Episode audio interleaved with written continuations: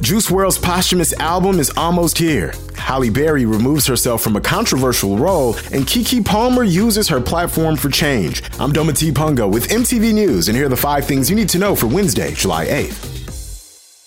5. Juice WRLD's posthumous album Legends Never Die drops this Friday. It's the first collection from the artist since his passing in December of 2019, but his memory has been kept alive by his friends and collaborators. The album's first single, Life's a Mess, dropped Monday, featuring his pal Halsey, who recently showed off new hand tattoos that she got to honor her friend. She wrote on Instagram, Juice was one of the greatest people I have ever known. 4. Following backlash, Halle Berry announced that she's dropped out of the runnings for an upcoming film role portraying a transgender man. The actress originally took to Instagram Live over the weekend to discuss the role and her excitement for it, but was met with criticism highlighting the need for actual trans actors to play trans roles. Berry then apologized on Twitter, saying, quote, As a cisgender woman, I now understand that I should not have considered this role.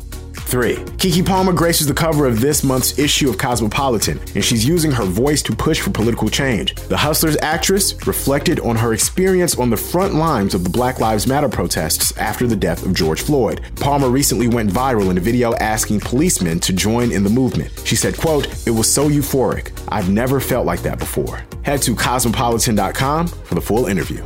Two, John Mulaney will produce two new comedy specials for Comedy Central. They'll be sequels to his children's musical comedy special, John Mulaney and the Sack Lunch Bunch, which dropped on Netflix last December. Mulaney is a former Comedy Central intern, and he says he's thrilled about his upcoming specials and one. Charlemagne the God is set to host his own talk show on Comedy Central. While details about the show remain vague, Charlemagne has said that the show's main focus is on current events and asking the tough questions. Charlemagne, who hosts the popular syndicated radio show The Breakfast Club, says the show will take inspiration from current weekly talk shows like Last Week Tonight with John Oliver.